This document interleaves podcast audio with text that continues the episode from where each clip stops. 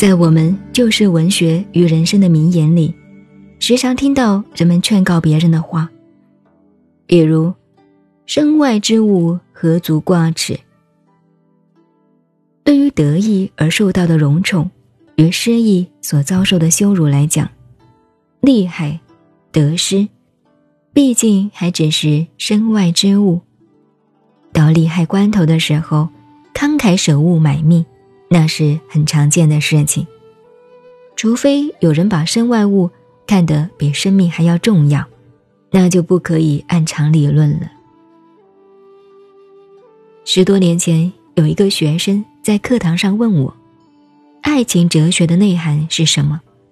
我的答复：“人最爱的是我。所谓我爱你，那是因为我要爱你才爱你。当我不想。”或者不需要爱你的时候，便不爱你了。因此，爱便是自我自私最极端的表达。其实，人最爱的既不是你，当然更不是他人，最爱的还是我自己。那么，我是什么？是身体吗？答案不是的。当你患重病的时候。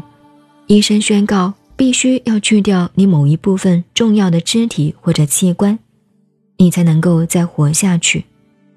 于是，差不多都会同意医生的意见，宁愿忍痛割舍从有生命以来同甘共苦、患难相从的肢体或者器官，只图自我生命的再活下去。由此可见，即使是我的身体。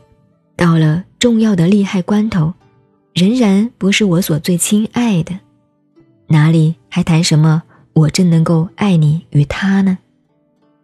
所以明朝的诗僧玉堂禅师，便说出：“天下由来清两碧，世间何苦重连尘。”所以说，虽富贵不宜养伤身，虽贫贱。不以利类行。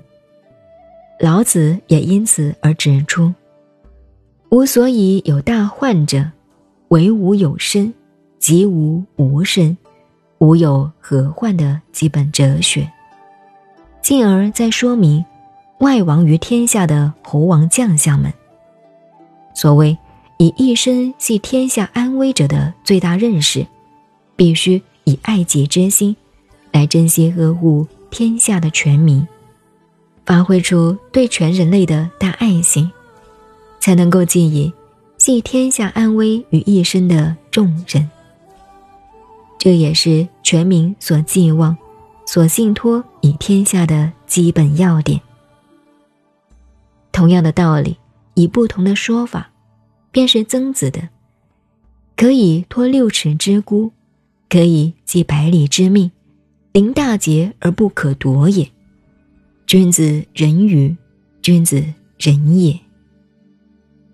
由此观点，我们在本世纪中的经历，看到比照美式民主选举的民意代表们，大都是轻举两臂，拜托拜托，力竭深思的攻击他人，大喊投我一票的运动选民，不禁使旁观者联想起。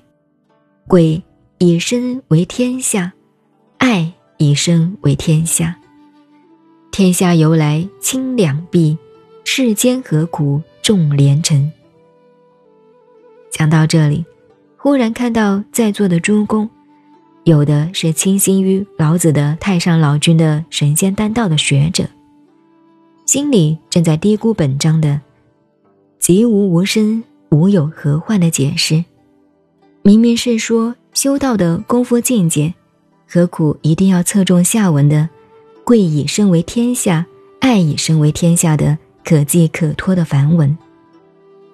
这却要恕我唐突，太过赞赏老子的可以入世、可以出世的道妙，因此就顺口掺和，说到老子点化用之道的一面去了。如果从修习神仙养生之道来讲，要修到无生境界，劝已不易。但无生之患，也未必能彻底尽到无我的成就。何况一般笃信老子之道者，还正偏重于虚心实腹，大做身体上气脉的功夫，正被有生之患所累呢。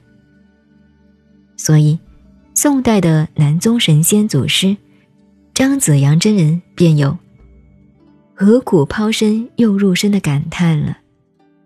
至于说如何才能够修到无生之类，那就应该多从存神返现、内照行区入手，然后进入外其身而身仙的超神入化境界，或者可以近色了。